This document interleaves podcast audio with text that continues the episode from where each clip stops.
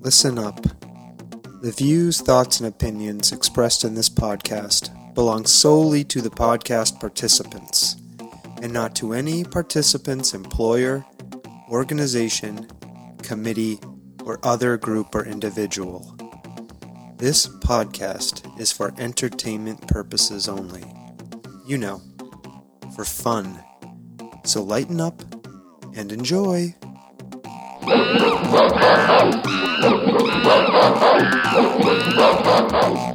Hello, Stomping Jen. Hi. Welcome to the Soft Serve podcast. Oh, thanks for having me. I uh, so enjoy being here. Thanks for with being you here. every week. And I, of course, am Sawtooth Frank, and mm-hmm. I'm really excited for this episode. We have a guest on this week, an anthropologist, to talk to us about a program going on here in our home state of Massachusetts called the iShape program. And it's really about bringing awareness to um, Indigenous peoples and Indigenous cultures. And I'm really excited to have this conversation. Are right. you ready? I'm ready. Are you Let's- excited? Let's do it.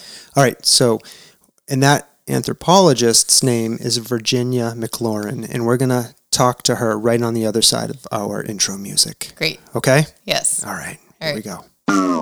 Whoops.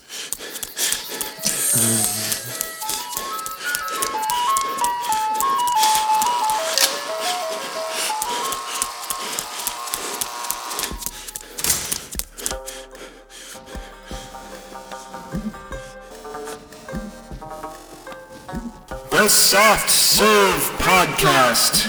Creamy, delicious ideas without the creepy truck.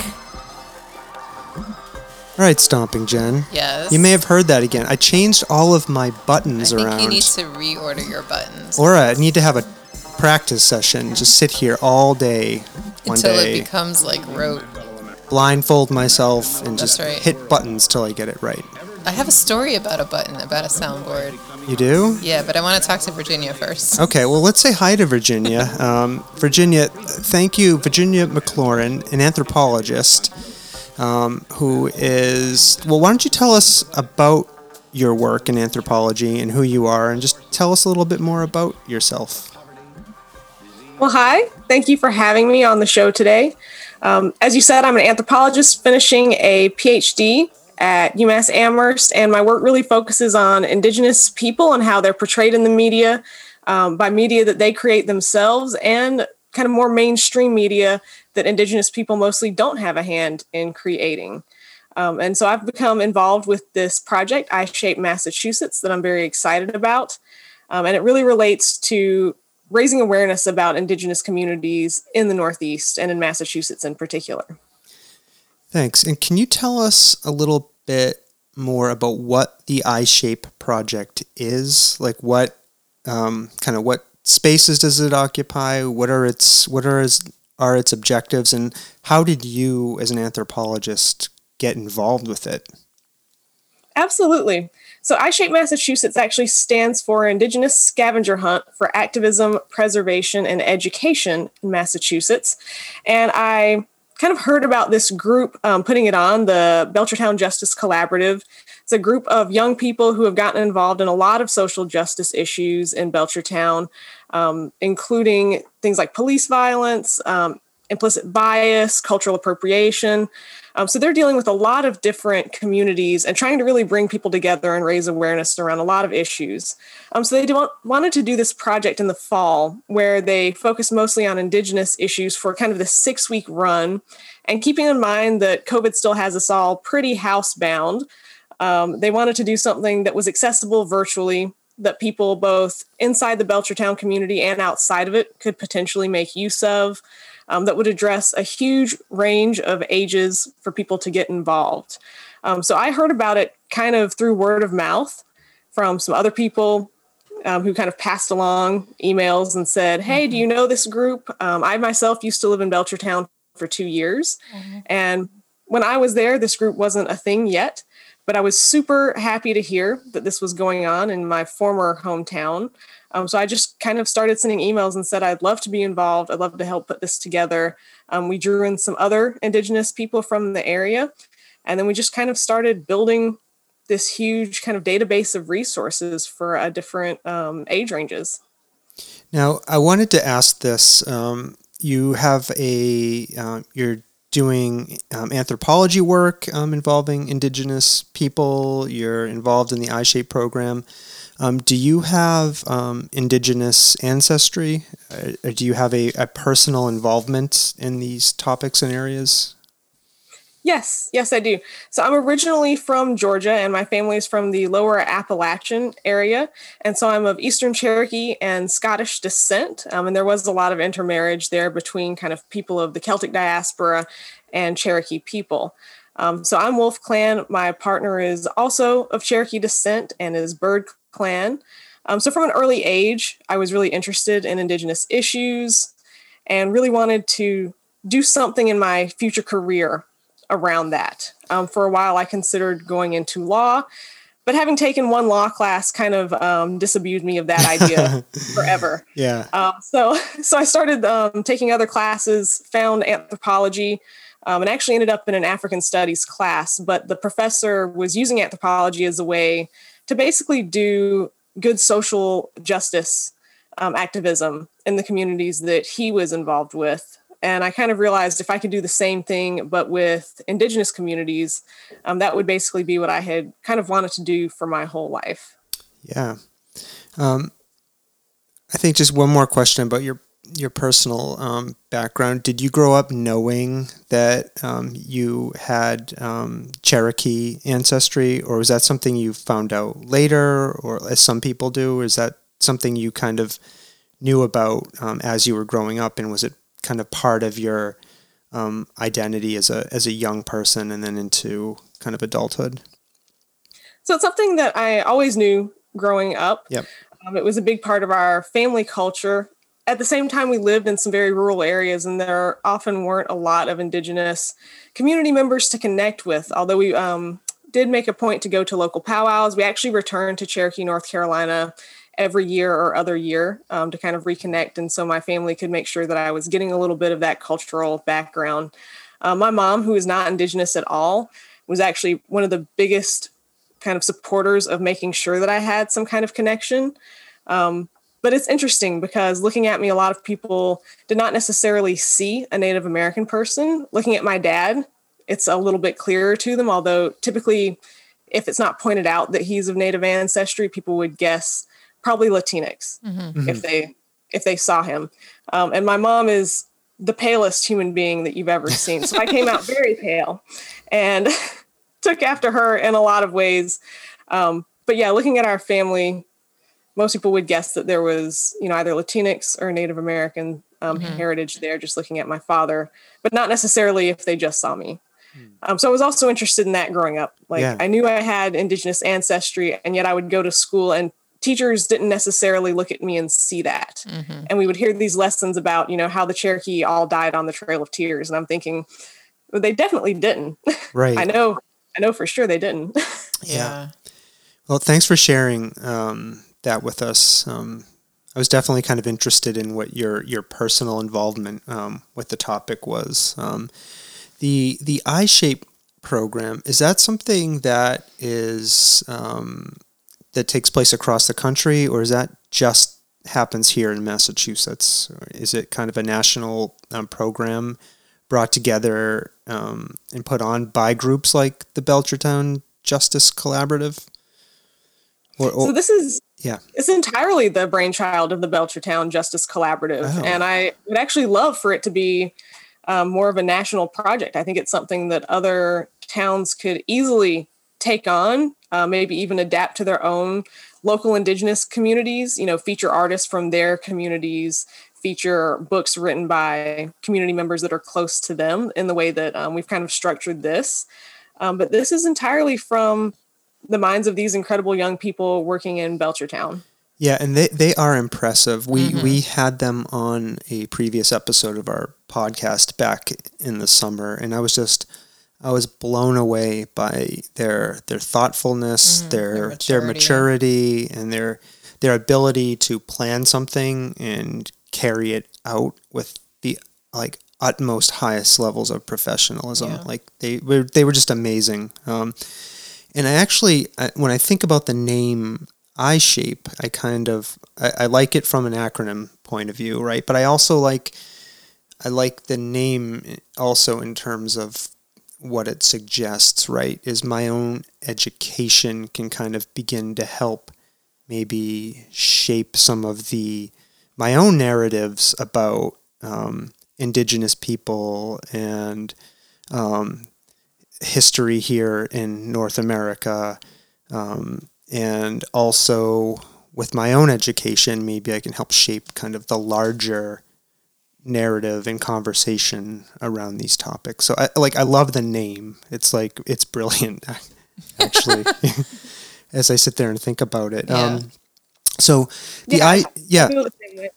yeah so the, Um, yeah I was please just going to say, you know, when I think about it, I think about, you know, what the shape of the future is going to look like for like indigenous kids growing up um, and that they won't have to go through some of the same things and some of the same erroneous assumptions that indigenous kids today or 10 years ago had to go through because people are going to be better educated. Yeah, and um, the the campaign, the iShape program, it's a, a multi week kind of educational endeavor, um, and it started uh, a few weeks back, around October twelfth, I believe, um, twenty twenty, and it goes through November twenty seventh, twenty twenty. Um, can you talk to us a little bit about kind of the different weeks of the program and you know to, to whatever level of detail you're you're comfortable with or want to go into kind of just walk us through what the program looks like across those weeks Absolutely.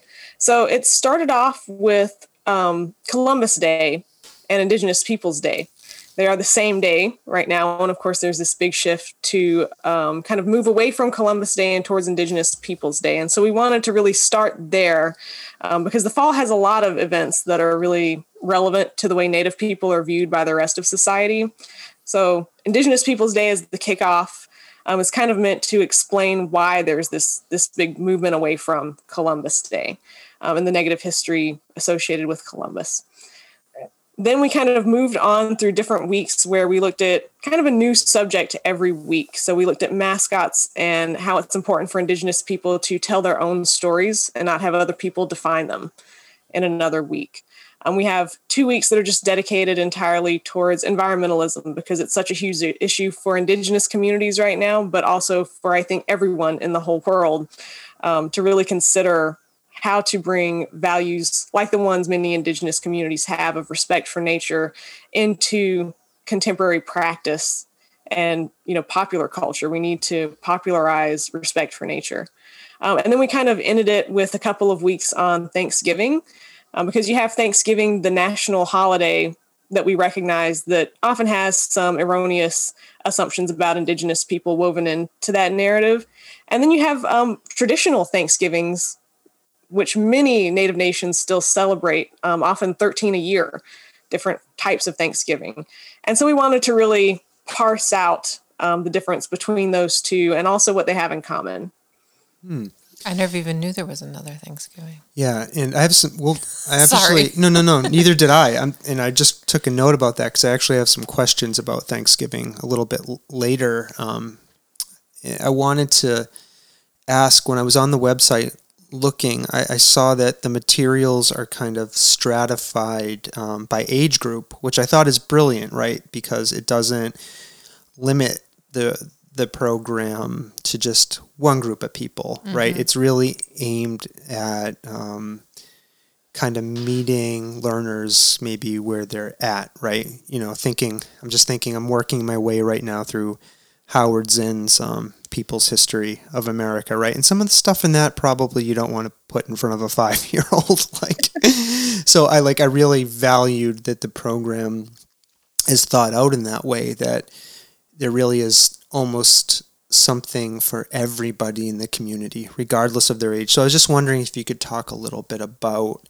um, the thought that went behind that and the kind of um, maybe approach that might be taken for different age groups.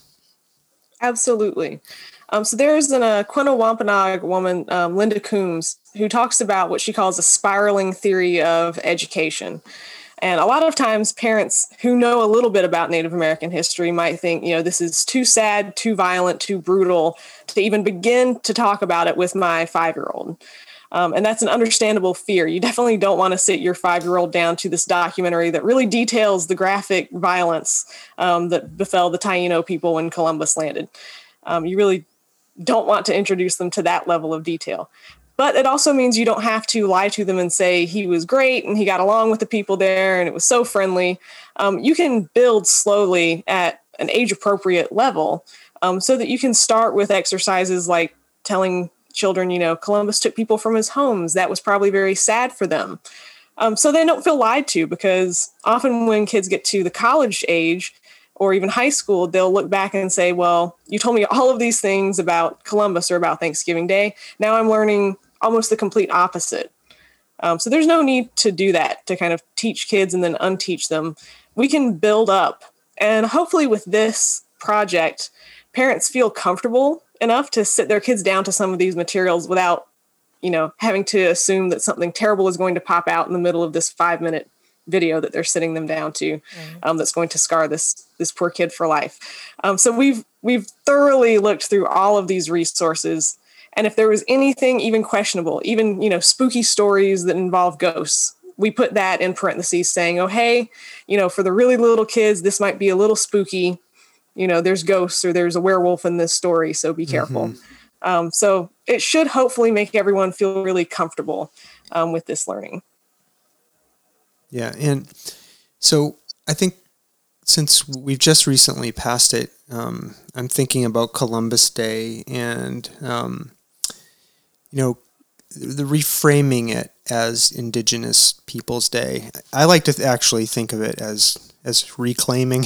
reclaiming it um, in, my mind. Um, but could you talk a little bit about why that's so important that we um, take a holiday like Columbus Day, take a figure um, like Columbus, um, and try to um, think about it differently uh, and not just from a, a white Eurocentric point of view.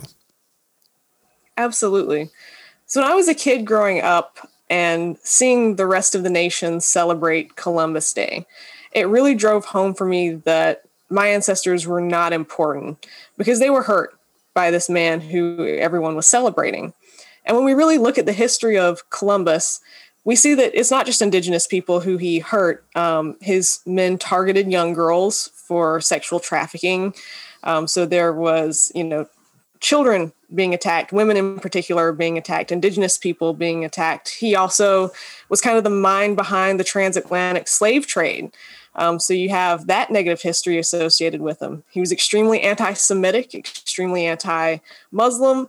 Um, so there's a lot of groups of people that he kind of virulently attacked during his lifetime. And celebrating a man like that kind of tells you that those people and the attacks on those people are not important, not enough to get upset about to not have a holiday for this person.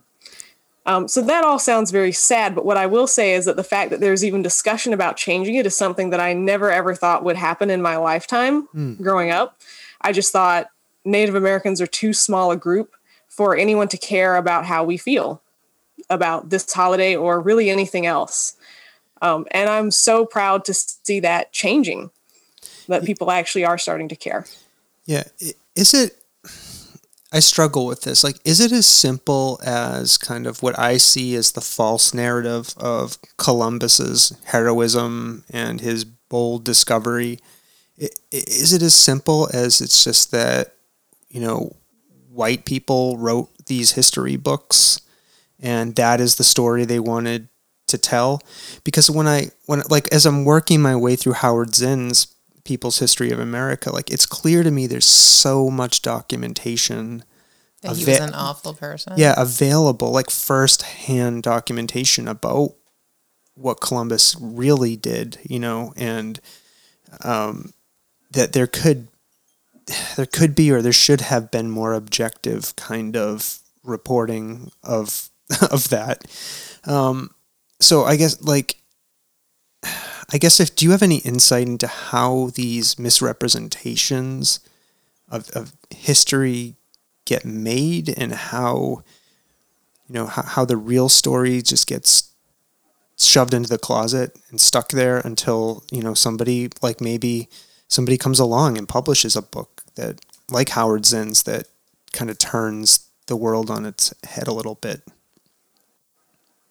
Absolutely. I think the original, you know, Columbus's hero myth is very much a European perspective yeah. and a European perspective from a completely different era.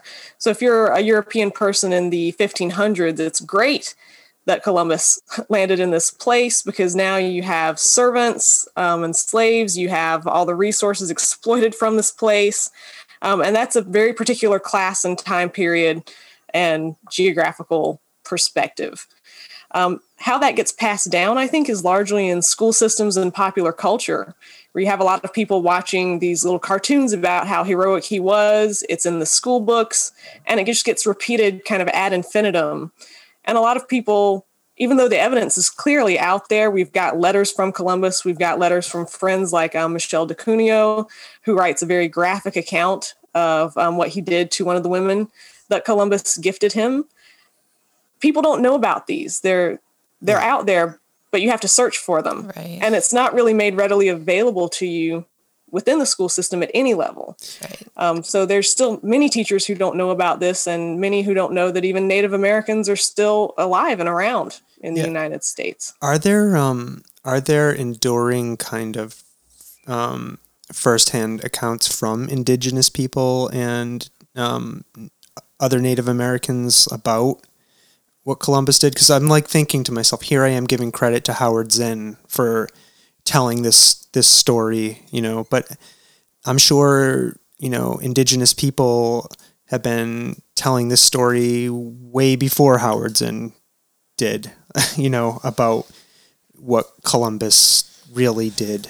So like I'm I'm curious um, I'm curious if there are um, oral traditions, written histories about Columbus and what, what he did here in the Americas. There are absolutely still some oral traditions that have been passed down um, through the Taino and Carib peoples. And there are kind of generational stories about what Columbus did and the lasting effects. Although I will say they were really disrupted by Columbus's own actions mm-hmm. um, because that system relies on elders kind of passing these stories down to children. And of course, many people died, and that whole system of transmission was completely disrupted by Columbus's arrival. Um, there are also some interesting secondhand accounts from indigenous people that were written down by Europeans. So, um, one man in particular, Bartolome de las Casas, um, wrote down a lot of firsthand accounts of um, just the Spanish in general and what they were doing as conquistadors as they came over, um, and supposedly were there to help these indigenous people convert to Catholicism and reorient their societies. Um, but in fact, we're taking advantage of them the vast majority of the time. So De Las Casas wrote up this history, and it included some accounts um, from indigenous people as he ended up ultimately allying with them. Mm-hmm. Yeah, and so I, I, and I and I and I think about um, enduring tales that may be myths, and we're coming up on Thanksgiving, and we were just talking about that a few minutes ago. Um, and and you mentioned that there are, I think, um, traditional indigenous observances of Thanksgiving um, all across, I think, North America. Um, could you talk a little bit about about that?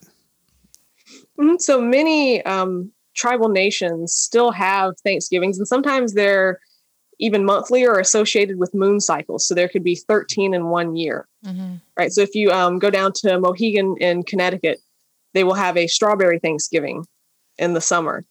Um, there's kind of a winter Thanksgiving that's celebrated locally called Nakomo. And the student group at UMass actually generally celebrates Nakomo mm-hmm. kind of right in the middle of exams every year. Um, so it varies from place to place, and how many of them varies from group to group. But generally, the, the act of giving thanks is a fairly shared feature across a lot of indigenous groups. And this um, Thanksgiving that we know of as the first Thanksgiving um, may have had some ties to that general practice, but fundamentally does not have the same religious or spiritual elements mm-hmm. that I mm-hmm. think um, were there when Indigenous people were celebrating it. Not for everyone present, at least. Now, when we when we think about the traditional Thanksgiving, um, is is there a more kind of historically accurate or culturally sensitive way to be to, to think about it from a um, um, indigenous people's perspective? Well, this is a personal view on it, and you know other indigenous people may disagree, of course. But I think emphasizing uh, the land and what the land has given. Mm-hmm. Uh, I think that we all kind of celebrate Thanksgiving with a sense of thankfulness, which is nice right? We're thankful for what we have for our family. Um, and that's certainly part of traditional ones as well. But I think we've all become a little disconnected from where the food comes from. We have this bounty of food on our Thanksgiving, our kind of popular culture Thanksgiving, and we don't think about who grew the food, the land that the food came from, how the food was shipped to us, um, as we don't think about those things on a daily basis. But I think for Indigenous people, a focus on the landscape and the ecology that gives you that food and really taking care of that is mm. pretty central to every Thanksgiving celebration. Yeah. That's interesting. Just cuz you know like here in the Pioneer Valley where where we're living right now, there's such an emphasis on buy local and um, you know there's a lot of farm shares around and you can buy a lot of local produce and meats and dairy. Mm-hmm. You can pretty much get almost everything. Yeah. Um, nowadays local um, being locally produced and I don't know what I'm trying to say here, except for well, that concept of being connected to the land, you know, was sort of had a more of a resurgence in in in the last couple, you know, last couple of decades. I want to say. Yeah, I mean, I, I think that's certainly one way to think about the land, right, and mm-hmm. the ecology um, a little more deeply. Mm-hmm. One one thing that came to my mind, and maybe it's a little too simplistic, is maybe, you know, just go for a walk right. on Thanksgiving Day. Like get out, you know, get out there, um, take a walk through the, landscape. Like not just play football or watch a football game. Yeah, I mean, I, I don't know. Do you, um, Virginia? Do you have any suggestions about how people maybe can be more mindful about that connection to the land and um, in relation to Thanksgiving and what it provided the, the people at that time? Absolutely. I love the idea of taking a walk through the landscape and, and being mindful, not just talking on the walk, but really taking note of the land around you. Mm-hmm. I think uh, the more we can learn about the plants that are around us, um, and I'm guilty of this as well, I can walk through my front yard and not recognize some of the plants there. Yeah. I don't know what they are, what they do, if they would be safe to eat. Do they have medicinal properties? I'm working on learning it. Um, but there's so many plants. And if you take a walk and you really start to look at them, you know, there's a good chance most of us will not know most of the plants that we see or what they do. Mm-hmm. So I think, you know, maybe picking up on learning a little bit of that and then noticing the animals around as well. Yeah. A lot of indigenous um, prayers you'll hear acknowledge the ones that crawl, the ones that fly, the ones that swim, the two legged and the four legged. So it's acknowledging the fact that we share this planet with other creatures who are as meaningful as we are in yeah. many ways. Um, so I think taking note of the animals around as well. Yeah. Um, and you know, just as um, as a matter, I'm just I will I probably already have revealed my opinion on this, but you know, I f- I'm one who fully supports kind of reframing um, some of these holidays um, to be more historically and anthropologically accurate. Um, and one of the things, you know, I've gotten, right, is pushback from people that, you know, I'm trying to rewrite history or, um, you know, how do we, how do we counter those claims that by trying to um, right the wrongs in the textbooks? Yeah or even just like accurately represent um, indigenous people um, in, in, in, reframing some of these holidays like Columbus Day and thinking about Thanksgiving a little more deeply. Um, how do we push back against these claims that we're trying to rewrite history? I think we have to do it with evidence. Yeah. I, I might be a little um, naively hopeful here, but I think when you have this preponderance of evidence and you can say, no, actually, the the creation of Columbus Day is itself a rewriting of history. You know, here's the real historical documents we have. I think that's the most powerful argument we have. Other than that, it's just, you know, arguing facts against ideals. Mm-hmm. And at that point, it becomes Yeah. not really a, a debate or an argument anymore. You have facts, and the other person you know, has this idea of history that they are going to hold on to no matter what. But I also think we can acknowledge the place that Columbus Day had for Italian Americans, Mhm. that at the time it was a way for them to feel proud when they were a group that was persecuted in the United States. And we can say, well, it's it's nice that for them they had that. Here's what it did to indigenous people. Um, and at this point, indigenous people really probably need to be rid of Columbus Day more than Italian Americans need it to validate their presence here, which I think has been validated um, through Yeah. the last century. I'm certainly not against Italian Americans having pride in their history in this country either. Um, so I think we can acknowledge what it does for some people in terms of giving them pride in their ancestry while saying, you know, at this point, it might be doing more damage than good on the whole. And it really is inaccurate. It's not an accurate representation of Columbus that we have out there in popular culture. And shouldn't we strive for accuracy? Yeah, I mean, I certainly think so, and you know, I think there's, I think there's danger in creating false myths about people, right? Especially historical figures. Um, and I mean, we're all human and we all have flaws, right? And I mean, you know, I think what Columbus did transcends flaws, right? But what I'm saying is, um, I think it's it's important to really try to see people in in their time, in their place, and look at look at their behavior um, in terms of the as Virginia is saying in terms of the documented evidence and um, try to reckon with that. Yeah. You know. Um, Sorry. what are you thinking? I'm just, you know, I just, um, Seem like you're grabbing onto something there. you know, wrapping my head around this um, society that we live in, that people just really don't want to give up on these ideas that they have, you know, ingrained in them or, you know, believe in, or even when faced with evidence, they dismiss. It's been a very difficult, challenging year in that regard. Yeah.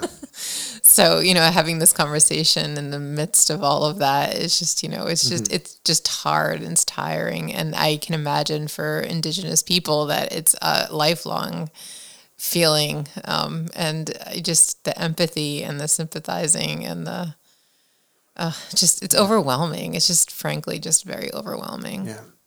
Well, so thinking about history Yeah. and present day, um, a question I have for you, Virginia, is um, if you could talk to about why it's so important that we connect the history of Indigenous cultures to the present day life of Indigenous people in our communities. Um, you know, not just here, but you know, across North America. Absolutely. I think if you look at the history of what Indigenous people have been through, both personally as individuals and as a whole group in the United States, and there's a lot of variation between Indigenous cultures, of course, but there is this shared experience of being labeled Native American, the shared experience of what the government has you know demanded of us at different times and put upon us at different times what popular culture has represented all of us as. Um, i think it completely tells you about some of the issues that are going on today um, some of the land issues some of the ways that things get misrepresented in mass media. So if we look at something like you know the mashpee wampanoag trying to reclaim some of their lands in the 1970s and the way that people became afraid that the Mashpee were actually trying to take the land that their houses were on. You know, these families with private property. They weren't at all trying to do that. You know, they were just trying to take back land that had been uh, illegally taken from them and seized from them against Massachusetts' own state laws and say, okay, whatever hasn't been sold to private families, we would like to have back and we're going to make it a reserve. Mhm. You know, so they were doing something ecologically sound, preserving this very rare, you know, ecology out on the Cape, Uh, we're not trying to take people's homes, and yet it became this terrible fear of them that they were going to come and evict families from their houses and toss them out onto the lawn. Um, so the way we're portrayed in the past is these unreasonable, savage people um, determines how we're portrayed now, even when very reasonable things are asked for, like please don't put a pipeline under a very major water supply, right? That we actually do have the rights to.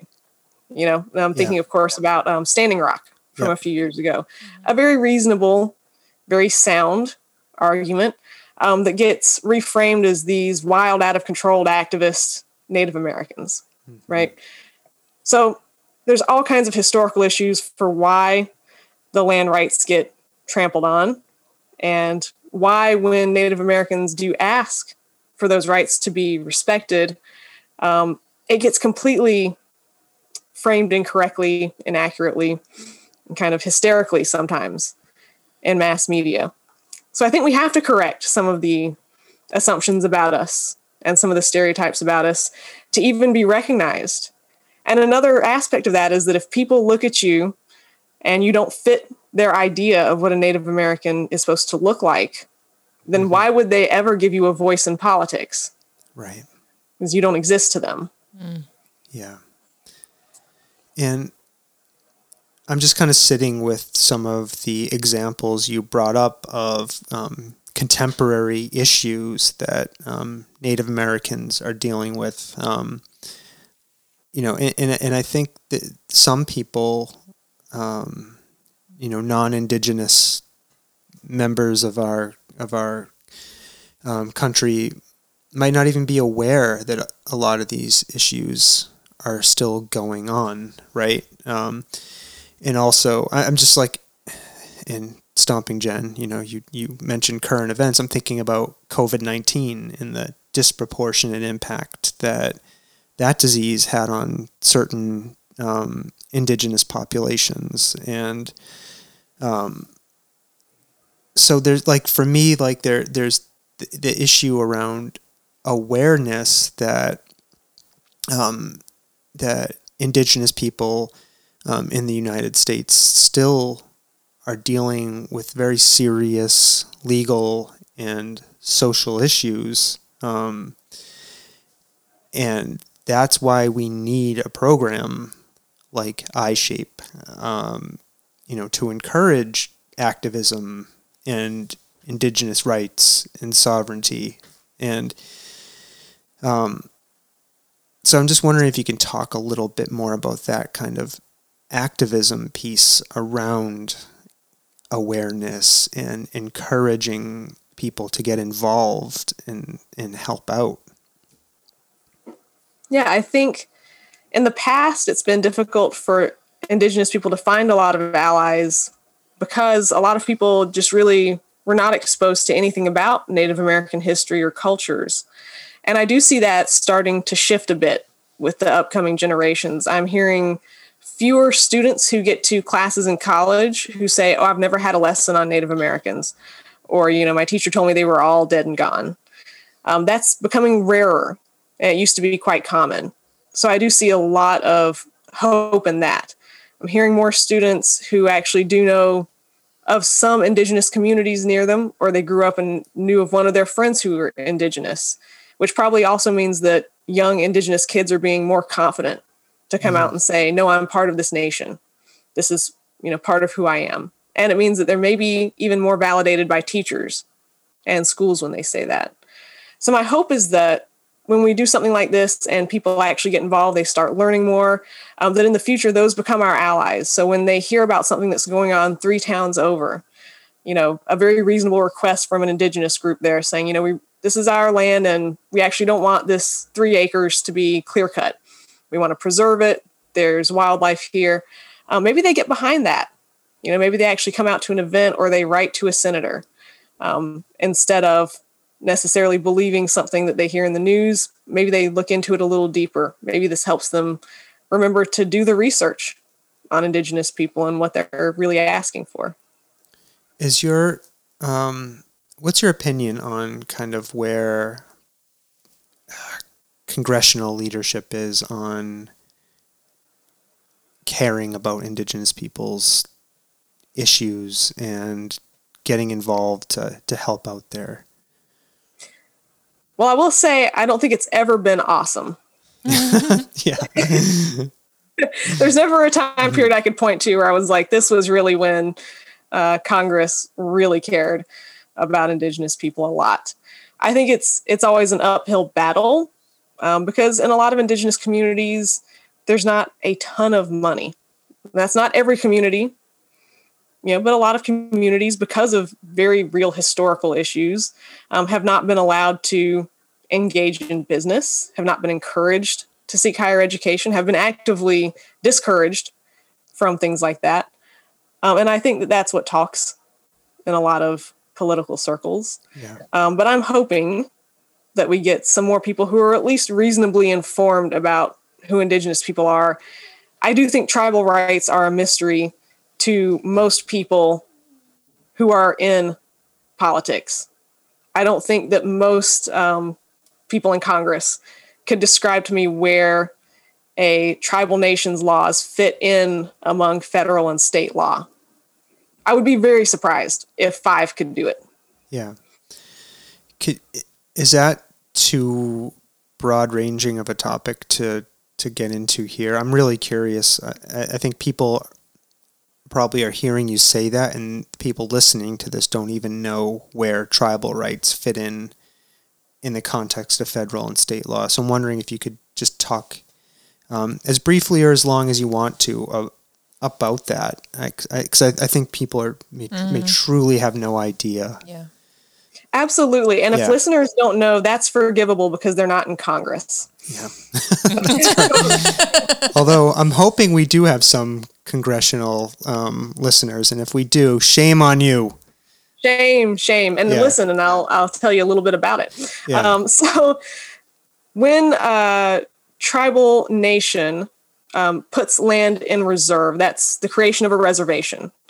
Then that land um, becomes a federal reserve. So it is beholden to federal law, not state law.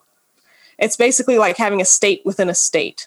Okay. It's almost equal to the state, except if anything, it's a little bit more powerful than the state, at least in theory. States, of course, hate this because it means that items can be sold on that reservation without a state sales tax. Mm-hmm. It also allows things like gaming. So most people think that um, gaming is something that Indigenous people have as some kind of ethnic right. Um, it's not that at all. To have gaming, you have to have land in federal trust status. Which means that you can have gaming because, of course, there's no federal law against gaming. That's how places like Nevada has it. The purpose behind putting land into federal trust for Indigenous people. Um, there were several reasons that the US government decided to do this. On the one hand, they thought that the states were taking advantage of Indigenous people too much and that they were um, kind of using methods to cheat them out of their land, which was true. On the other hand, it had to be put in federal trust, the government felt, because Indigenous people could not be trusted to manage their own land. They felt that they weren't used to a capitalist system and that they would have to be gradually introduced to it. Um, throughout various periods in history, the US government has tried to undo and redo this policy. Um, there was a time where they broke up all of these federally managed chunks of reservation land. Um, they gave individual parcels. This was to discourage Native Americans from actually being a tribal nation, from having land in community, right? And having community fields. Um, that was almost seen as communistic. So they wanted to encourage this nuclear family capitalist design. And they did it in an extremely racialized way. So they would actually visit with different Native Americans and look at them and try to determine how racially mixed they were. And if you were, as they saw it, mixed with white, then you got more land. If you were what they thought was 100% Native American, you got the medium amount of land. And if you were mixed with African heritage, you got the least amount of land. And they did this on site so much so that you could have three siblings who got different land partials based on their racial designation, same parents. Ugh, why did I ask? Different skin tones. Why did yeah. I ask? I'm. I should have known. We need to know. I know. I, but I'm just. People need to know these. No, things. I know. I know. Um, I mean, like I think about. Sorry. No, don't apologize. You know, like we're like I'm so naive, and I can like say that out loud, but like, you know, like we used to travel around the country every year. My parents would take us on like a minivan adventure and we've been to different parts of the country. So, you know, the most representation I've ever seen of Native Americans is in the Southwest because there's so much of it down there. But like I think about the Northeast and I don't think, you know, you think of like Mohegan and like, you know, you don't really like where are these people? They've been driven so far underground. Like you don't even know like where they are. And I feel so naive. You know, like I remember when we took the kids down to Mohegan, well, we took um, our son down. No, we took both of them down there to go see like Cirque du Soleil or something. And we were trying to explain to them like we're not in America right now. Like we're on like Native American land. Like we were trying to explain the difference. We probably did a terrible job like listening to you talk about it. I'm like we did a Yeah. terrible, terrible job explaining this to them. Well, trying to apply what I think I just heard, Yeah. um, and help me out here, Virginia. I'm sure I'm gonna I may say this wrong, but so um, Native American nation states are still part of the United States. They're just not part of the state they reside in. Interesting question. So, up until the 1800s, they were considered the same as foreign nations. So, that's Okay. the treaty era where a native group would make a treaty with the US government just as Italy or France would. And it was actually in relation to my tribal group that this changed. Um, so the Cherokee were trying to fight the Indian Removal Act, which eventually led to the Trail of Tears. And they tried to bring this case um, as Indigenous people to the Supreme Court. But at the time, it was ruled that they could not bring this case to the Supreme Court because they were not uh, citizens. No Native Americans were citizens for a very long time. And it was also ruled that they could not bring it directly to Congress because they were not really a foreign nation. Um, the judge at the time made up a new term and he said they are a domestic dependent sovereign nation. Um, and that's a term that had never been used before in law. And he completely invented it um, and threw their case out and said the Supreme Court could not hear it. Later, they actually had a um, white missionary, Samuel Worcester, who was a seventh generation member of the same family that established Worcester, Mass. He was a missionary, and um, to really prove that this was not about civilizing the Cherokee, as they originally said, uh, the state of Georgia threatened to arrest all missionaries working within the Cherokee territories. And he was arrested on purpose, served many months in a very horrible Georgia prison. Um, and then when he got out, he took the case as a white man to the Supreme Court, arguing basically the same point as the Cherokee that the state of Georgia does not have any say over Cherokee lands, which the Supreme Court agreed with. They won the case through Samuel Worcester, um, and then they were removed anyway. In spite of that. And now I'm lying because the town I grew up in was Manalapan because it was the it was like which was a Native American because the Lenni Lenape lived in the region that I lived Mm-hmm. that I grew up in in New Jersey. And it sounds like, but it sounds. And I knew that. And, Yeah. and our school mascot was the Braves. Oh, jeez. like I'm just like I don't know. God. That kind of. And thank you for that explanation. so messed up. Um, No, I, I feel like it clarified some of my misperceptions I around I know, but I just like have so many like the legal structure. Um, yeah. So I want to think about the iShape um, program and some of the, the, the resources um, in there um, to help educate people. Um, a lot, if not all of them, are from um, Indigenous people, um, or certainly um, from the. I, I, it, it, they're most of them are from indigenous people, right? They're resources that books, videos, music, or that were, are or in, that were developed by indigenous people. Am I right about that?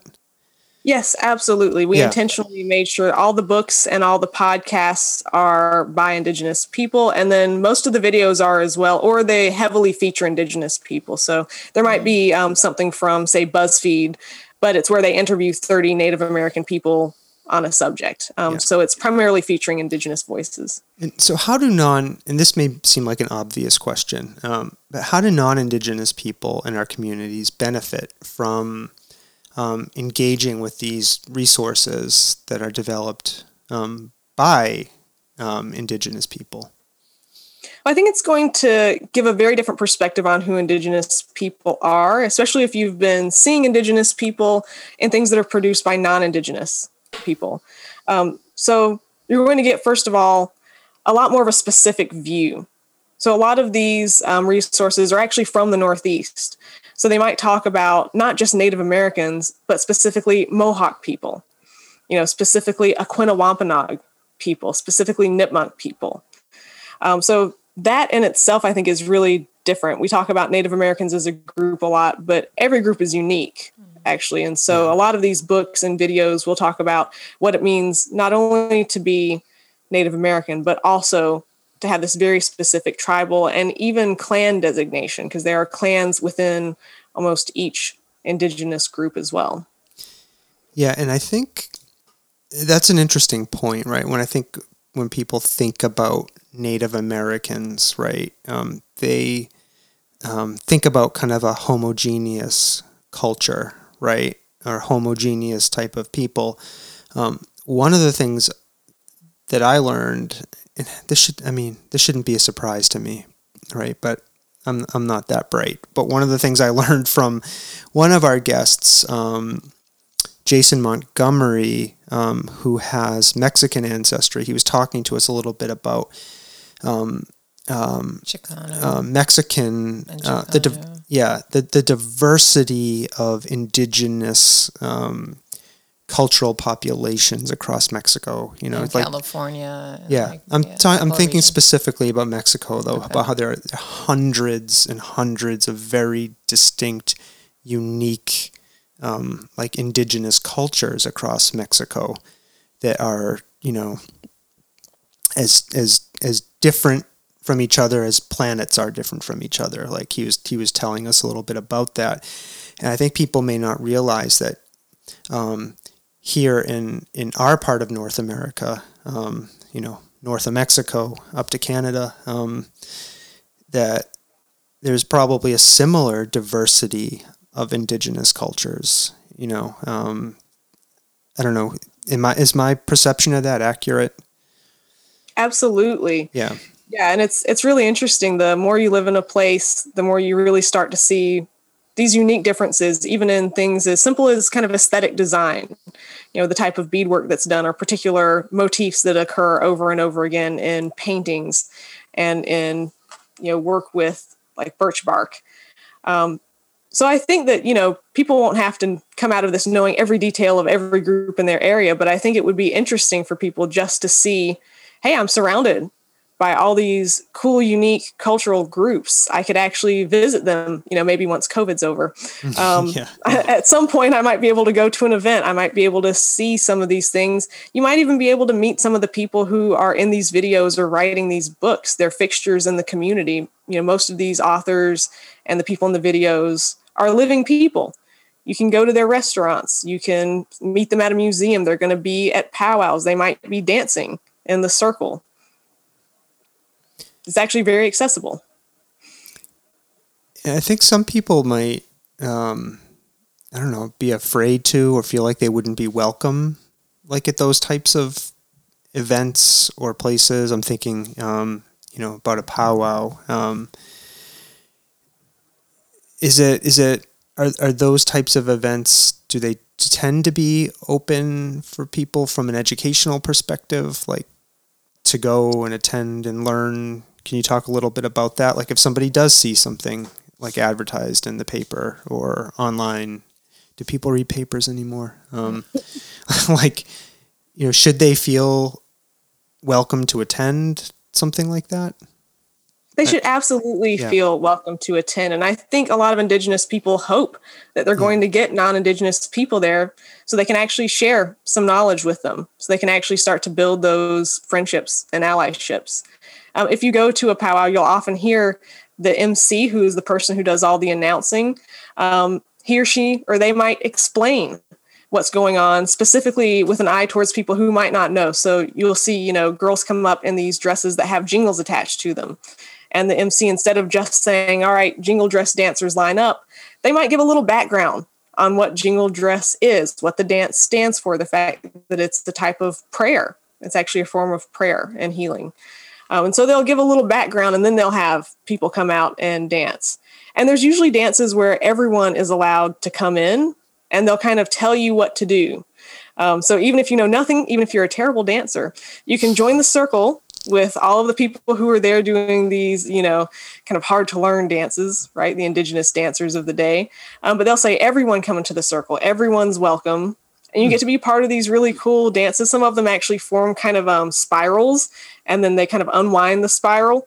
It's really neat. They have dances for kids and they're fun. And the hope is that people will come out. Um, I heard one indigenous person once say, if it's a private event, don't worry about it. You won't ever hear about it. If you've heard about it, that means it's public and you're welcome to come. okay. You might like that stomping, Jen. The dancing. You like dancing. We should go to one. A powwow. Sorry. I don't like dancing. He hates I can't dancing. dance. I get very uncomfortable. But then when I start dancing, I feel okay. It's like that initial, like, starting to dance. It's really difficult for me. All right. But once I get over that, All right. I'm I, I'm okay. Um, so um, I'm trying to think about resources. Um, and you know, books. Um, is there anything that like stands out in your mind um, as must read or must watch in terms of um, education um, about indigenous peoples or cultures? Like, do you have a like go to book or documentary or film that you recommend to people?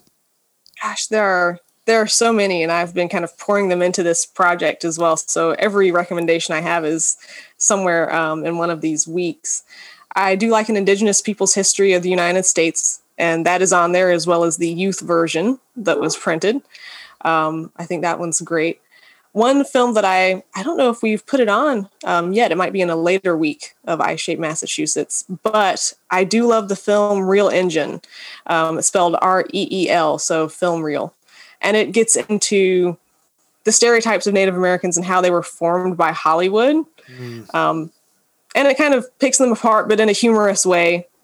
You know, so they'll they'll have comedians who are indigenous and filmmakers who are indigenous, and then they also show an updated version of kind of what's going on in indigenous created media today, which is um, really interesting and fun and cool.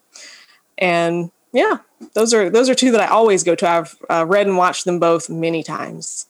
Yeah, this just popped into my head. Um, we went to the Native American History Museum in Washington, D.C. a few years back. Um, and they have this uh, multiple room, like exhibit hall Mm. It's of like, stereotypes Yeah. of um, Native Americans and I think in pop culture In and popu- advertising. Yeah. whatnot. in advertising and popular culture. Have you seen that? Have you been down there?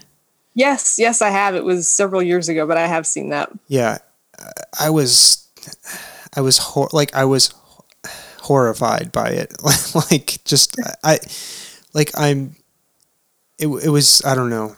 It was so overwhelming to me, and there's something about the construction of the exhibit, like having it all there, kind of like in your face, and you realize um, how pervasive, you know, the stereotypes are um, in popular culture and in advertising that um, I don't know. It just that just stopped me in my tracks. You know, because the way they design it, it's like Floor to ceiling. it's floor to ceiling, and it's and High, it, it's got to be like hundred foot walls, like, and it's Yeah. as far as the eye can see. I don't know if that's like an intentional thing to make Overwhelming. to overwhelm you with it. Um, but um, yeah, and, and and for me, maybe that's popping into my mind because I'm like juxtaposing against the importance of people being exposed to um, media and resources that you know depict indigenous people in a in an accurate, an authentic light, as Yeah. opposed to in an accurate and culturally sensitive way. right. Um, yeah. Um, so, and I will tell people I'm linking to those resources in our podcast show notes, so you can um, go find those there if you're if you're listening to this. Um, so, um, one thing I, also wanted to ask about um, is one goal of the program is to help support Indigenous business owners, activists, educators, and artists. Um, how can people find all those aforementioned individuals? Like, if I want to support um, um, Indigenous business owners and artists, like, how, how do I go about doing that? It's a great question. Um, we're putting together the links to everyone who we're purchasing from and who's donating. Um, but I think most of the Indigenous artists, they're just straight purchasing um, their pieces to give out in the giveaway at the end. Um, but if you look at those week to weeks, I think in the kind of over 19, you know, adult section um, for grown-ups, there'll be links to places where you can shop. So um, local artists as well as kind of these national web pages that feature indigenous artists from all over the United States, some from the Northeast, but some from other places as well. Um, so we're putting those links in. And of course, no pressure on anyone to actually go buy anything if you're unable to. But it's really cool just to even look around and do some online window shopping just to see the really cool artwork that's being produced by Indigenous people um, in every type of aesthetic you can imagine. Yeah, and people, the holidays are coming up, so you can go look on there for maybe some um, interesting non Amazon Union busting gifts. So um, go check those out, um, definitely. Um, so um, Virginia, so we we mentioned I think earlier in the podcast that um, you're an anthropologist. Um, you have a um, a master's degree in this. You're working on a PhD. Um, your master's thesis was I'm going to read this uh, stereotypes of contemporary Native American Indian characters in recent popular media. Um, can you tell us a little bit more about that? Um, I don't know if it's right to call that a study or an analysis, but about that thesis and your interest in that topic in particular. Absolutely. That title really rolls off the tongue, doesn't it? I am going to read it, by the way, um, and I'm go- and I'm going to put the link to your um, to the the Scholar Works where people can find that and read it. Um, also in the podcast notes, so they can look at that. oh, and- great. Thank and- you. And read it, sure. Yeah, that was a study I did um, because I was wondering about issues that young Indigenous people had. And at the time, a lot of Indigenous people were kind of leaning towards this, you know, not being recognized as Indigenous and the fact that it bothered them.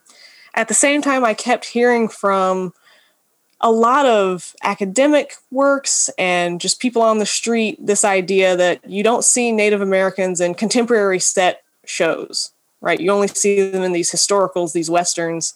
Um, and yet, every time a Native American character would come on a show like Bones or Criminal Minds, I would get like three texts from various family members and friends. Did you see the Native American on Bones? Um, so I'm like, they're out there. I know because I keep getting these texts every time CBS airs an episode with a Native American person on it. Everyone hits me up to say, Did you see it?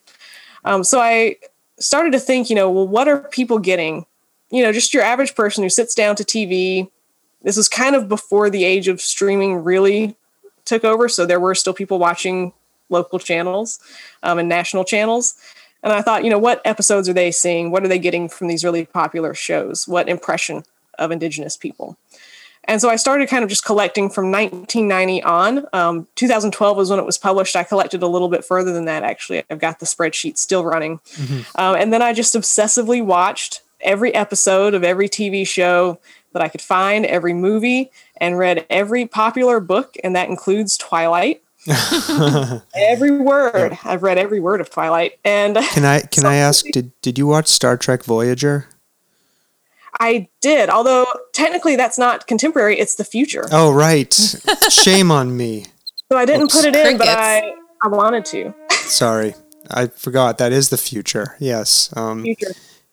Okay. Props to them for putting an indigenous character in the future. I mean, it wasn't perfect, but it was ahead of its time. Yeah. Sorry, I interrupted you. So you were um, you did watch uh, you did read Twilight. Um, every word of that. Yep. I did for my thesis. Yep. Um, but then I made this gigantic spreadsheet where I just started putting in every kind of aspect, every personality quirk, every geographical thing, everything associated with Indigenous people and not associated with them that I could possibly think of that appeared in any episode of any show, and then started cross checking to see where they overlapped. And I did a bunch of different variations of this and I looked at it chronologically, and that didn't really produce much um, apart from the fact that the Washington State area was real popular in the early 1990s um, because that's where Twin Peaks was set and it's where they filmed Northern Exposure. Um, and then it got popular again around Twilight. So that wasn't really much. Um, that was just more about production and where production was being held. And then I look north to south. It's a real historical, you know, in the United States, north and south is usually kind of juxtaposed against each other. That didn't produce anything. But then east to west produced huge trends. Um, so certain columns just lit up only for the east and not at all for the west, and vice versa. So that's when I thought something really weird is happening with the portrayals. Um, and there has been this historic divide between the indigenous people east of the Mississippi who were thought to be kind of wiped out through King Philip's War and through the Indian Removal Act, um, and these you know trails of tears west, and then western kind of more plains indigenous people um, who were considered more authentic, you know, who have been considered to have lasted longer. Um, all of this is, you know, not the greatest, most accurate history because, of course, there's still tons of indigenous people east of the Mississippi. Um, but in every portrayal of them, they were often portrayed as racially mixed. They were given accents that very clearly belonged to other ethnic groups, like Italian American accents, French accents, um, these kind of jabs at their identity that maybe they're not fully indigenous, maybe they're not really Native American. In many episodes, they had indigenous characters just come right out and say, Oh, I'm faking it. And just over and over again, you see this. Um, so it all kind of coincides with this popular history that there are no real Native Americans out here anymore. The false idea that Native Americans get all kinds of benefits that other people don't get. And so there's good reason to fake it. Um, and a lot of the Eastern set shows, they've lost their spirituality, they're shysters, they're crooked. Um, if they try to do a prayer, it fails. Whereas in the West, they're portrayed as much more authentic, but also hostile to outsiders. Um, they're always, you know, moody. They're always they don't want to talk to the white main characters. They try to kick them off the reservation. They're covered in face paint. There's a lot of shape shifting, a lot of associations with these mystical happenings. Um, they can see ghosts. I mean, just anything you can think of that's mystical and magical that's happening out there in the West in these TV shows. Um, so it was an interesting divide to see that in pop culture and to see it as such a huge trend set. Did your study um, venture into trying to explain that difference, like why there was a difference in interpretation between the East and the West when it came to those representations? I did. So I really looked really at history books to see what they were saying about the East and West, and it focused really on this extermination idea for the East, and that has been played out through a lot of different things. Um, I mentioned the Mashpee Wampanoags court case um, from the 1970s on land. They lost that case because uh, one of the reasons listed by the um, all non-indigenous jury is that they were too racially mixed. So there was still this idea in the 1970s that at some point, if you lost enough Indian blood, quote unquote, um, you were not really considered Native American. Almost the exact opposite Yeah. of the one drop rule for being considered African American. Huh. That's interesting. I don't know what I think about it. It's just interesting.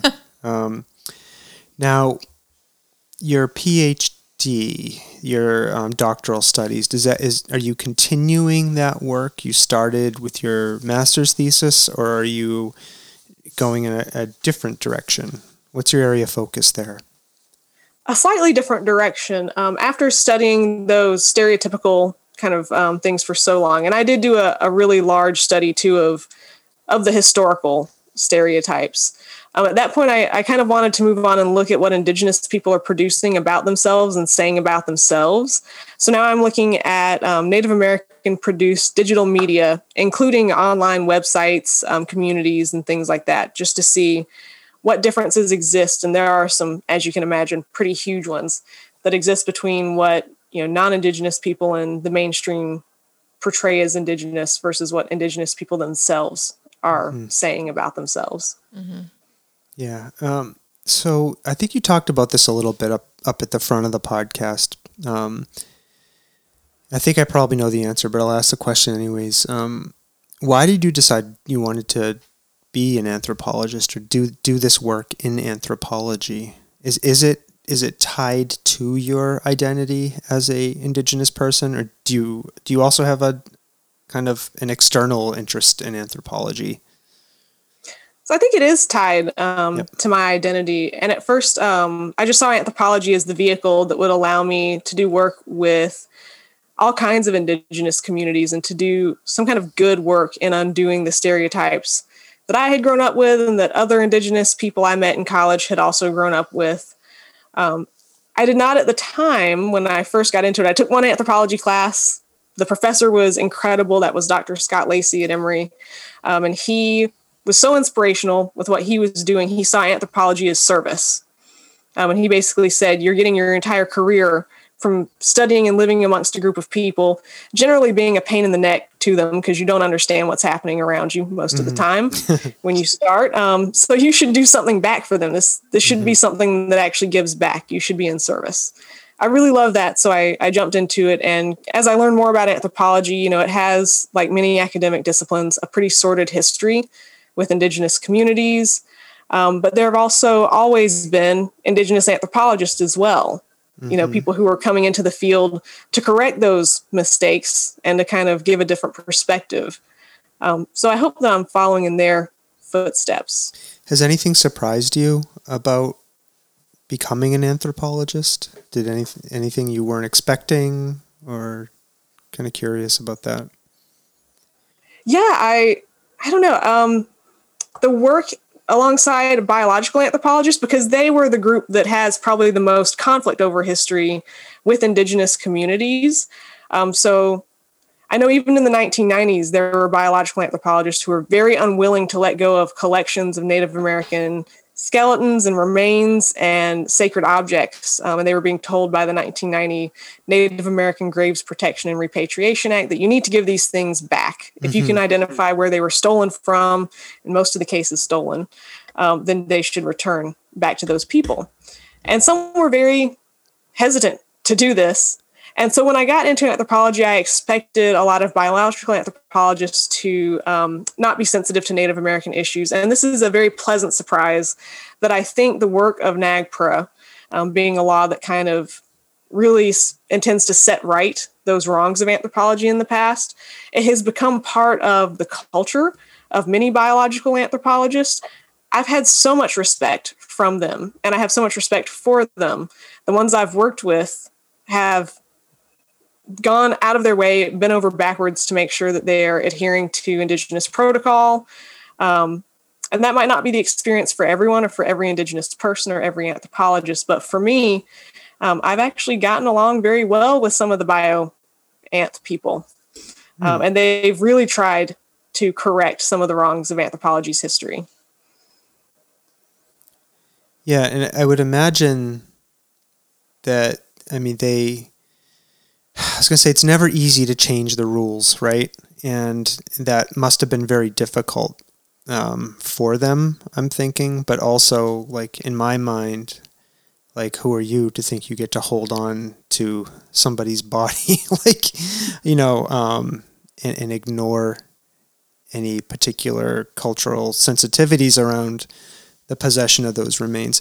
But on the other hand, they also, I think, like they might, and I'm speaking way out of my realm of expertise, but my, my thought would be they might play a very important role in telling the anthropological story of indigenous people. Um, is there like how do you work out now like if if um, remains are um, found or discovered and like a biological anthropologist wants to don't know if I'm using the right words like sample that like how like how do you how do you work that out like procedurally? Like let the biological anthropologists get the information that they they need to contribute to the field of study but also be respectful. Like are there are there now widely agreed upon protocols for that or is it like curious about that there's no widely agreed upon protocols and the, i think the situation varies you know from discovery to discovery mm-hmm. um, in many cases most of the time the remains we're talking about were from the past you know they've been in museums for a long time when there's a new discovery that can be very tricky mm-hmm. um, because it's not always super clear from the objects around the person what group they may have belonged to right um, some indigenous people have spiritual ways of identifying their own ancestors. And while that may seem, you know, too unscientific to some people, I will say that in many cases they've been correct. Um, and they've been verified later by DNA testing. But in many cases, you know, tribal groups don't want DNA testing because that's an invasive procedure with these very old remains. Um, and they take very seriously not mm-hmm. disturbing the remains. Yeah. Um, there are many spiritual beliefs around it. Um, but in some groups, it's not as taboo a thing to do. There have been tribes that have allowed um, archaeologists and biological anthropologists to look at remains that were already unearthed through construction and things like that, um, as long as they are minimalistic with their invasive procedures, um, kind of help tell the story of those individuals and then promise to reinter them. Mm-hmm. Um, so that does happen from time to time, those kind of arrangements. And in that case, I think, you know, having those good relationships with anthropologists that are trustworthy who will actually you know adhere to what the tribe is wanting is really important. And in other cases when they don't want it done um, they should be left alone. Yeah. Um, thinking um, kind of shifting back to popular media um, are there representations of um, native american characters in popular media that stand out to you as being particularly negative um, or damaging? There's many that have yeah. um, struck me over yeah. the years. I think I was really hurt when I saw the episode of um, it was a Bugs Bunny cartoon where he was shooting at Native Americans and he was marking, he was doing hash marks for the count of how many he had shot. Oh my god! And then he shot one of them and said, "Oh, that one was just a half breed," and he erased half of the hash mark he had just drawn, and oh that one God. That hurt my feelings. I like Bugs Bunny as a kid.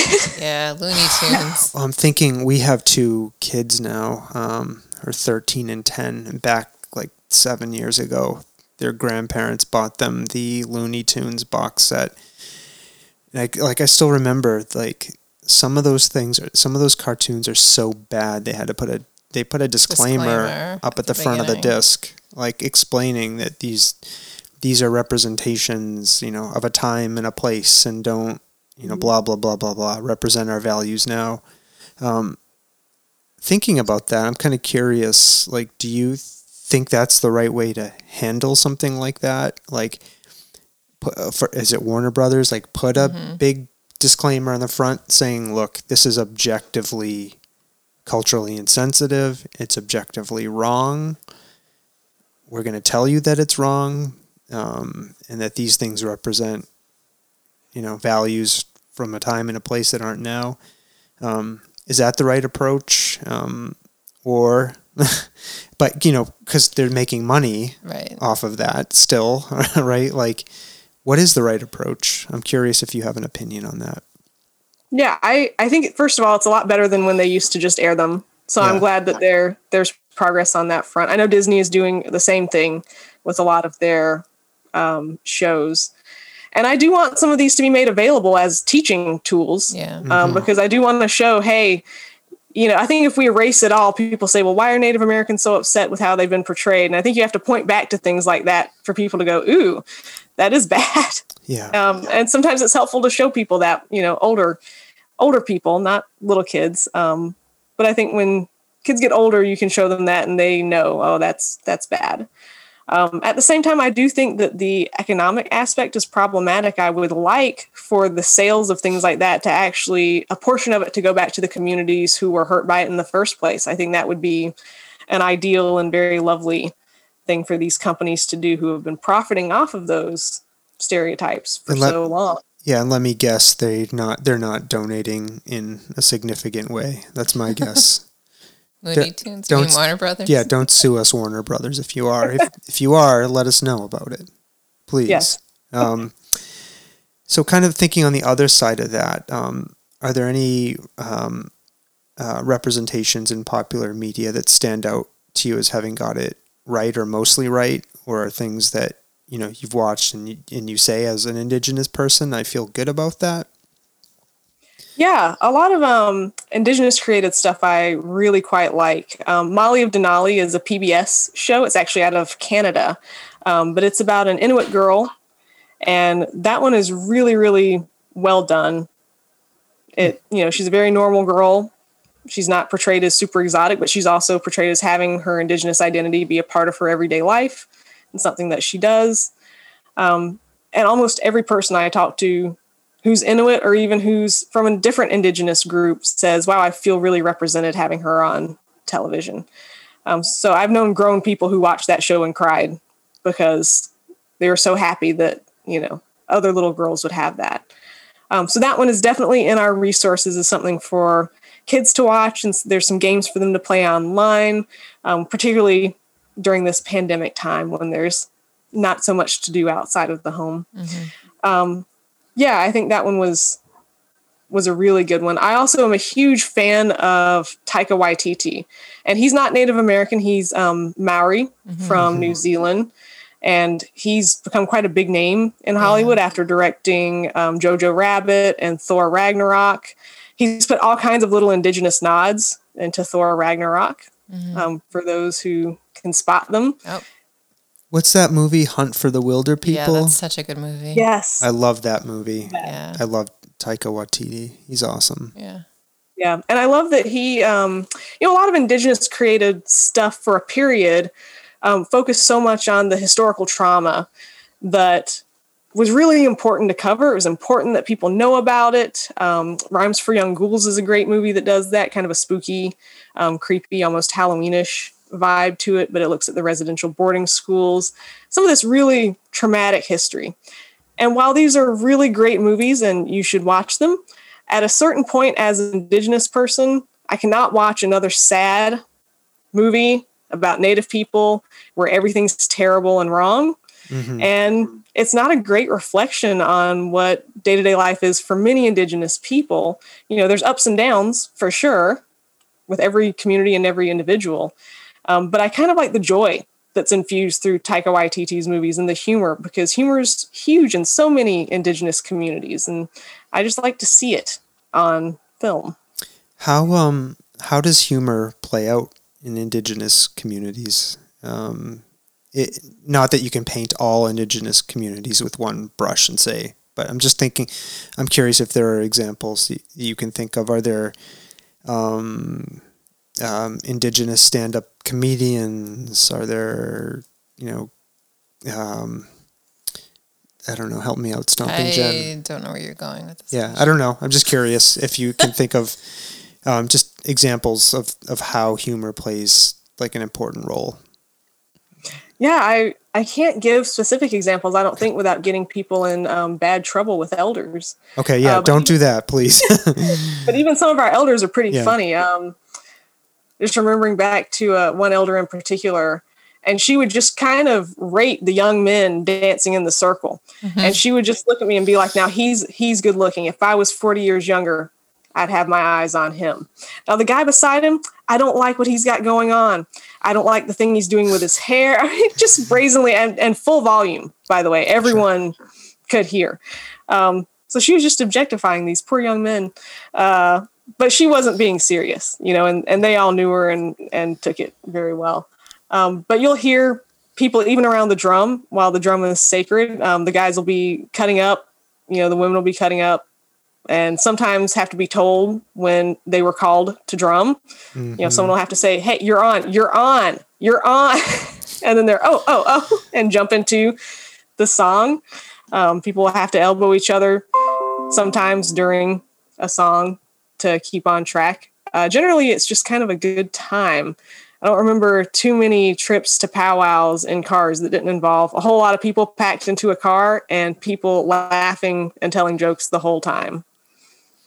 Yeah, and and I do I do like your focus on appreciating um, those elements like of indigenous culture because I think you're right. I'm thinking of the representations that stand out in my mind, and they're often like grim, like reservation type scenarios, and not just like like you said, like they don't typically include like those joyous elements that are part of everybody's day to day lives. Bringing this back to the the iShape program, um, um, as a scholar, um, as an Indigenous person, and a member of you know this um, Western Massachusetts community we live in, um, what has being involved in um, developing this program and supporting it and getting it out there to the world meant to you?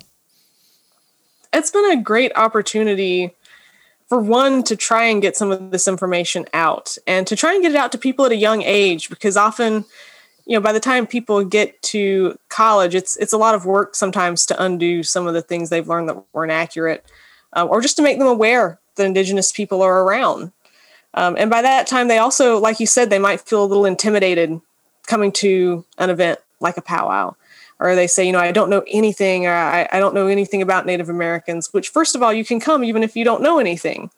You know, you'll learn there, you'll meet people, and people will be friendly and invite you in.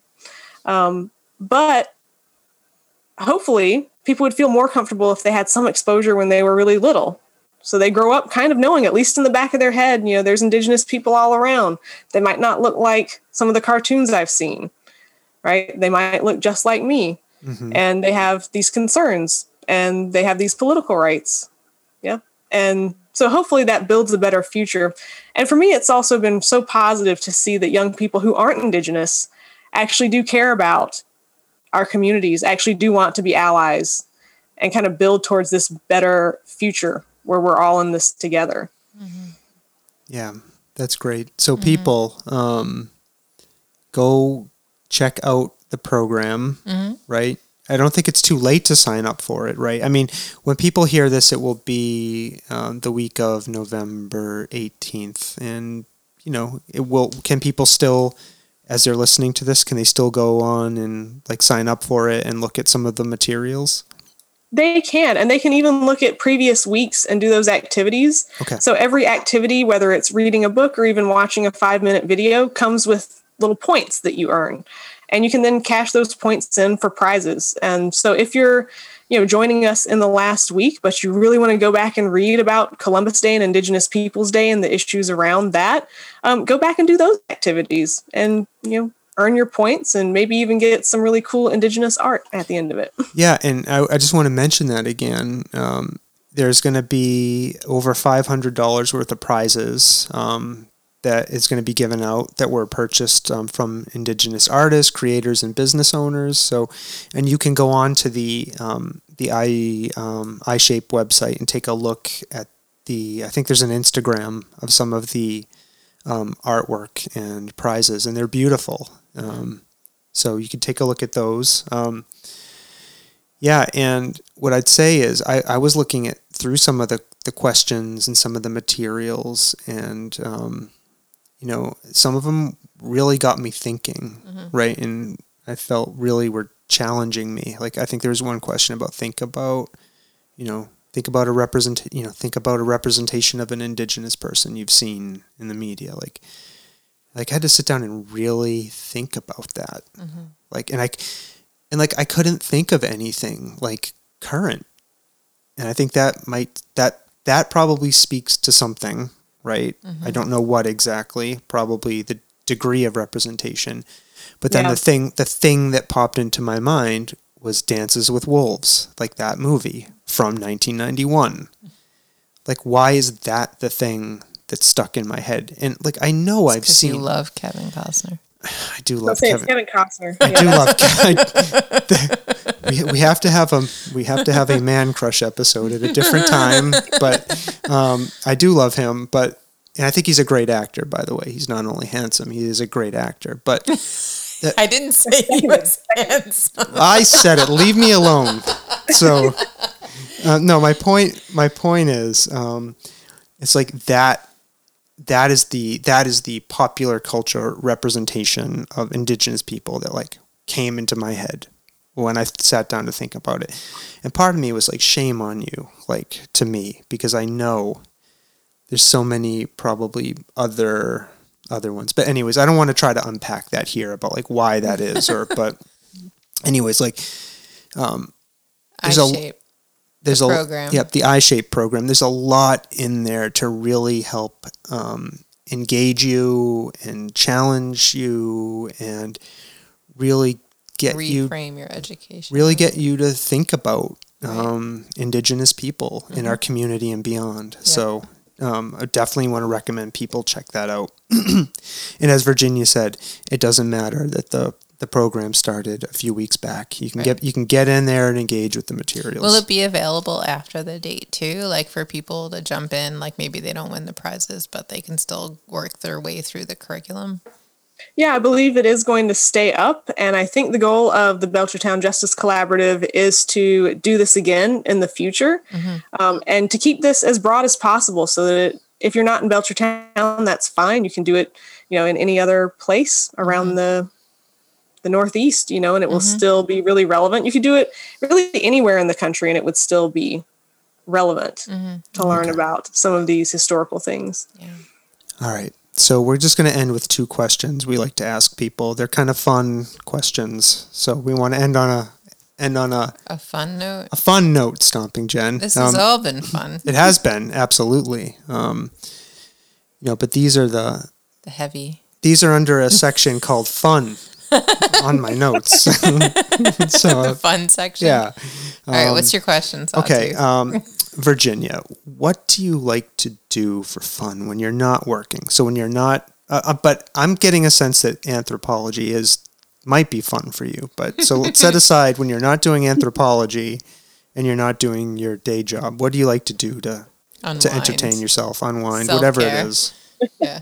God, this I can go on forever here. Um, I am an arts and crafts fanatic. So I do beadwork and I paint and I crochet and I do resin work and I repaint 1960s creepy uh, blow mold, which are those things that you put in your yard that light up from the inside that look vaguely haunted. Oh, really? Yeah, I repaint those.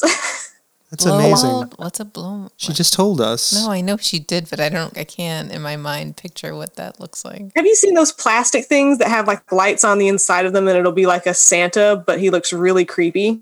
Oh, Yeah, like those translucent kind of like they're not the not the inflatable um, fabric ones, but the plastic like translucenty. Um, I'm a child of the 70s and early 80s, so I know exactly what you're talking Yes. about. I'm You've six been years old. by them your whole life then. you're not six years older than me. How much older am I? Four. Oh, sorry. What are you Um, talking about? I know what you're talking about, and I think that's awesome. Although I'm not sure you're helping the world by restoring those things because they are creepy. that sounds like what creepy. she does. Her. Okay, so that. What else do you do? Speaking of creepy, I do. I love not true crime because that's too scary to me if something actually happened, but a murder mystery Hmm. I love. And I've collected so many that my husband says it looks like I'm planning something. oh no. It's bad. yeah. Well, that's cool. Okay. Um, last question. Um, and this this is the best question I think. Um, and you can so you can interpret this any way you want. Okay. um, you have full license to do that. Um, what have you seen that you cannot explain? I'm gonna play some creepy it. music. Don't play the creepy music. yes, play the creepy music. I did, and this is going to sound a little cuckoo. Okay. Um, but as a kid, I lived in the middle of the woods and I did see an aircraft over me moving so slowly that I followed it through the woods and could remain directly underneath it. And it was V shaped and had five lights in a V.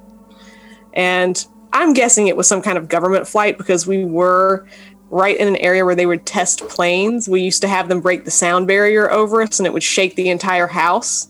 Um, I nearly died chewing on a gobstopper once because of that. Oh my god. really traumatic episode in my life. So I'm guessing that this was some kind of test that they were running, but it was really late at night. It was, you know, like 11 or midnight. Um, and I walked underneath this thing for quite some time. Stomping Jen, do you know what we have just heard? What? Virginia, I have talked on this podcast many times about what I believe are to be um, extraterrestrial aircraft that are visiting our planet. Our own government has confirmed this. He's Um, obsessed with this. Early in the summer, um, the Department of Defense released two videos recorded by F 15 fighter jets. Are you familiar with this at all? Yes, I saw Okay. those. I think I have found another guest to appear on my upcoming UFO episode, Stomping Jen. I love that you shared with that with us. Thank you, Virginia. Oh my god. I, You're very I welcome. appreciate it. Oh, and so um, I looked up these blow molds. They all seem to be like holiday related. Hmm. Is that true?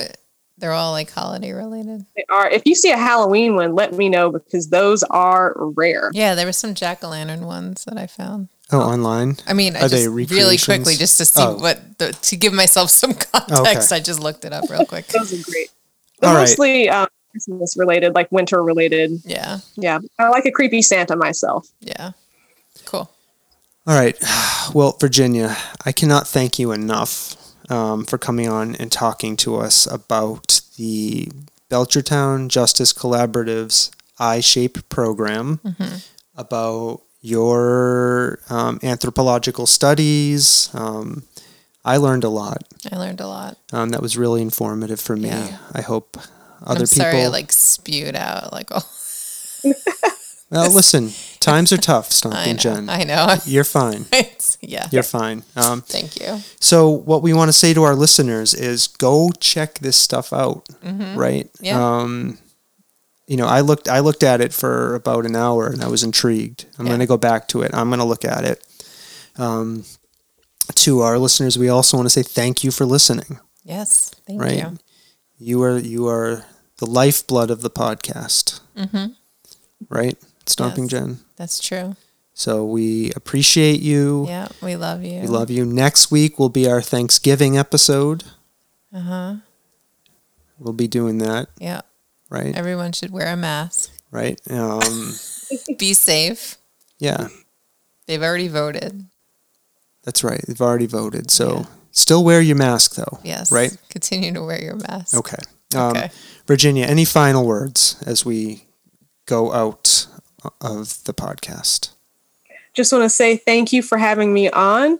And I want to thank the Belchertown Justice Collaborative for putting this event together, for shaping this, and for bringing so many interesting things for people to explore. So I really encourage people to get on there at any time of year and look at these. Thank you. Well said. Um, thanks, everybody. Um, again, we love you. Thanks for listening, and we will see you later. Right? Bye. Yep. Okay. Bye now. I know.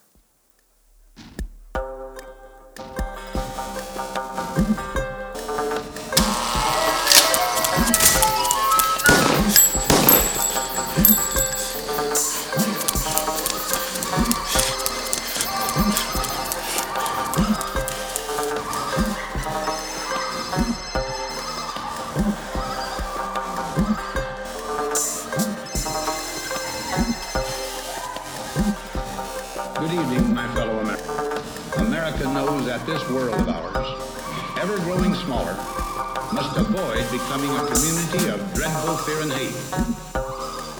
Those who have freedom will understand also its heavy responsibility.